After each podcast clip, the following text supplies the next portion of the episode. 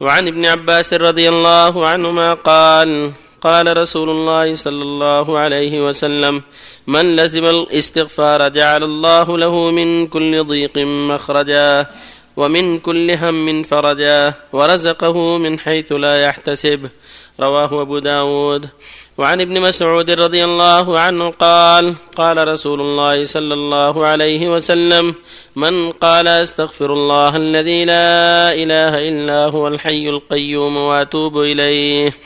غفرت ذنوبه وإن كان قد فر من الزحف. رواه أبو داود والترمذي والحاكم. وقال حديث صحيح على شرط البخاري ومسلم. وعن شداد بن أوس رضي الله عنه عن النبي صلى الله عليه وسلم قال سيد الاستغفار أن يقول العبد اللهم أنت ربي لا إله إلا أنت خلقتني وأنا عبدك وأنا على عهدك ووعدك ما استطعت. أعوذ بك من شر ما صنعت وأبوء لك بنعمتك علي وأبوء بذنبي فاغفر لي فإنه لا يغفر الذنوب إلا أنت.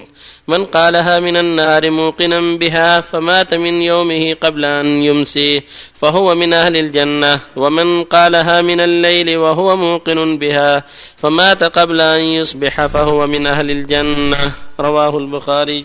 وبالله التوفيق.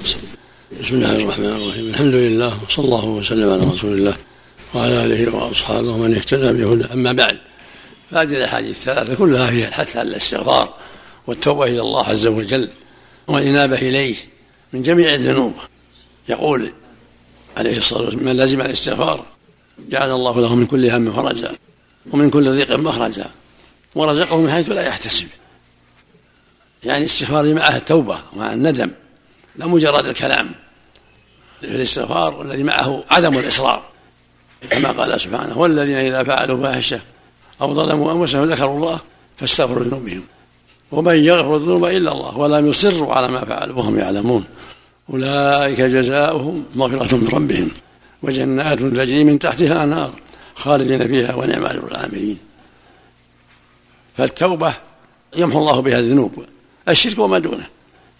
فما لازم الاستغفار تائبا نادما مقلعا صادقا جعل الله له من كل هم فرجا ومن كل ذي مخرجا ورزقهم حيث لا يحتسب كما قال سبحانه ومن يتق الله يجعل له مخرجا ويرزقه من حيث لا يحتسب. والتوبة الصادقة التوبة الصادقة من التقوى.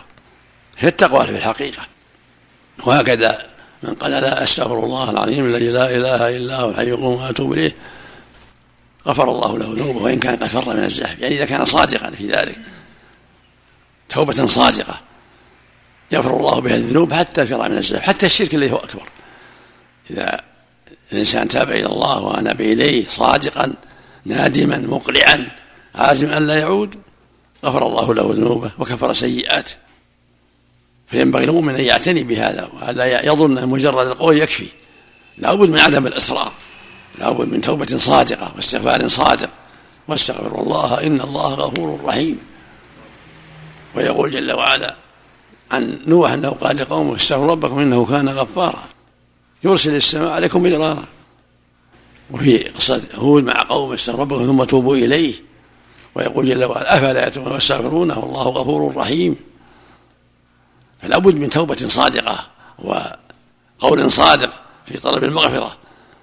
وهكذا حديث سيد الاستغفار. وهو أفضل سيد الاستغفار أفضل الاستغفار وأكمله. أن يقول اللهم أنت ربي لا إله إلا أنت خلقتني وأنا عبدك وأنا على عهدك ووعدك ما استطعت. أعوذ بك من شر ما صنعت. أبوء لك بنعمتك علي وأبوء بذنبي فاغفر لي فإنه لا يغفر إلا أنت. معنى أبوء يعني أقر وأعترف لك بذنبي تائبا نادما. لابد من توبة صادقة. ثم قال وأبوك بنعمتك علي يعني أشكرك نعمتك يعترف بنعمك وأشكرك عليها. يعترف بالنعم ويشكر الله عليها ويعترف بالذنوب ويتوب منها. هكذا الصادق. أبوء لك بنعمتك علي يعني أقر وأعترف بنعمك شاكرا لك معظما لك. ثم أبو بذنبي يعني أقر وأعترف بأني مقصر صاحب ذنوب. يقولها صادقا تائبا نادما فإن الله يغفر له. فاغفر لي فإنه لا يغفر إلا أنت إذا قالها صادقا صباحا ومات يوم من يومه دخل الجنة. وإن قالها مساء صادقا ومات من ليله دخل الجنة. هذا فضل عظيم. من مات على التوبة فهو على خير عظيم. في الحديث يقول صلى الله عليه وسلم التوبة تجب ما قبلها. ويقول سبحانه وتوبوا إلى الله جميعا أيها المؤمنون لعلكم تفلحون. فمن تاب أفلح. لعلكم تفلحون. معناه لتفلحوا. هذا يدل على أن التوبة فلاح للعبد ونجاة له. وهكذا قوله جل وعلا يا أيها الذين آمنوا توبوا إلى الله توبة نصوحا عسى ربكم أن يكفر عنكم سيئاتكم ويدخلكم جنات تجري من تحتها الأنهار. يعني بالتوبة الصادقة النصوح. والمؤمن مشروع له أن يشغل لسانه بذكر الله واستغفاره في ليله ونهاره. يكون مشغول اللسان مشغول القلب. بالتوبة والاستغفار والذكر لله عز وجل تارة بالقرآن وتارة بغير ذلك من الأذكار. كما قال صلى الله عليه وسلم أحب الكلام إلى الله أربع سبحان الله والحمد لله ولا إله إلا الله والله أكبر. وقال الباقيات الصالحات سبحان الله والحمد لله ولا إله إلا الله والله أكبر ولا حول ولا قوة إلا بالله. وقال صلى الله عليه وسلم كلمتان خفيفتان على اللسان ثقيلتان في الميزان حبيبتان الرحمن سبحان الله وبحمده سبحان الله العظيم. فأنت يا عبد الله مأمور بهذا مشروع لك أن تستعمل قلبك وجوارحك في ذكر الله وطاعته واستغفاره والتوبة إليه. وفق الله جميعا. أحسن الله عليك. هل الاستغفار قد يكون سببا من أسباب الرزق؟ نعم. ومن يتق الله يجعل له مخرجا. ويرزقه من حيث لا يحتسب. الاستغفار والتوبة من التقوى. نعم. يعني الذكر والاستغفار يجمع مع بعض أحسن الله عملك. إيه.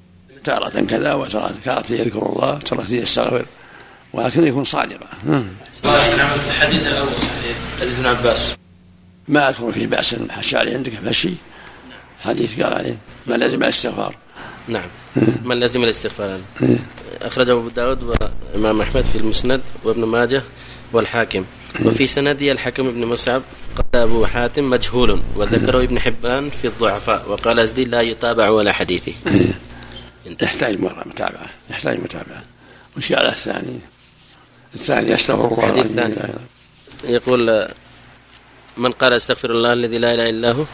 أخرجه أبو داود والترمذي وفي سنده من لم يوثقه غير ابن حبان. وأخرجه الحاكم من طريق آخر وصححه ووافقه الذهبي وهو كما قال. وبكل حال حتى لو ما صحت التوبة إلى الله والاستغفار يمحو الله بها الذنوب. بنص القرآن. المهم الصدق في التوبة والاستغفار. والآيات القرآنية كافية في هذا صريحة. لكن المهم الصدق. نسأل الله الجميع التوفيق للصدق. أحسن الله إليك. قد يكون الحديث ضعيف السند لكن معناه صحيح. نعم هل يعمل به؟ يعمل بالأصل. الاصل دل على القرآن ولا حديث الصحيح بالنسبة لحديث الشفاعة بارك الله فيكم. تاخير أهل الإيمان آه، طلب الشفاعة من الرسول صلى الله عليه وسلم. مرورهم على الأنبياء. إيه هذا علمنا إياه. عرفه المسلمون الآن. أقول عرفه المسلمين النصوص. الشفاعة تنتهي إليه عليه الصلاة والسلام. ليظهر فضله علو منزلته بين الخلائق يوم القيامة. اللهم صل عليه الشيخ ناصر الألباني حفظه الله يقول إن الحديث الضعيف مبني على الظن. ولهذا لا يرى العمل فيه لأنه مبني على الظن وأن الظن أكذب الحديث كما لا يقول لا الحديث الضعيف يستعمل في الترغيب والترهيب وفي الترغيب والترهيب ويستعمل في التي ثبت أصلها. رد على هذا يا شيخ قال إن الأحاديث الصحيحة صحيحة مليئة بالحديث الترغيب والترهيب. لماذا يستغنى عنها لا لا لا ذكرها من باب الترغيب روي عن النبي مثل ما قال العلماء روي يذكر من غير جزم إذا كان صحيح. الله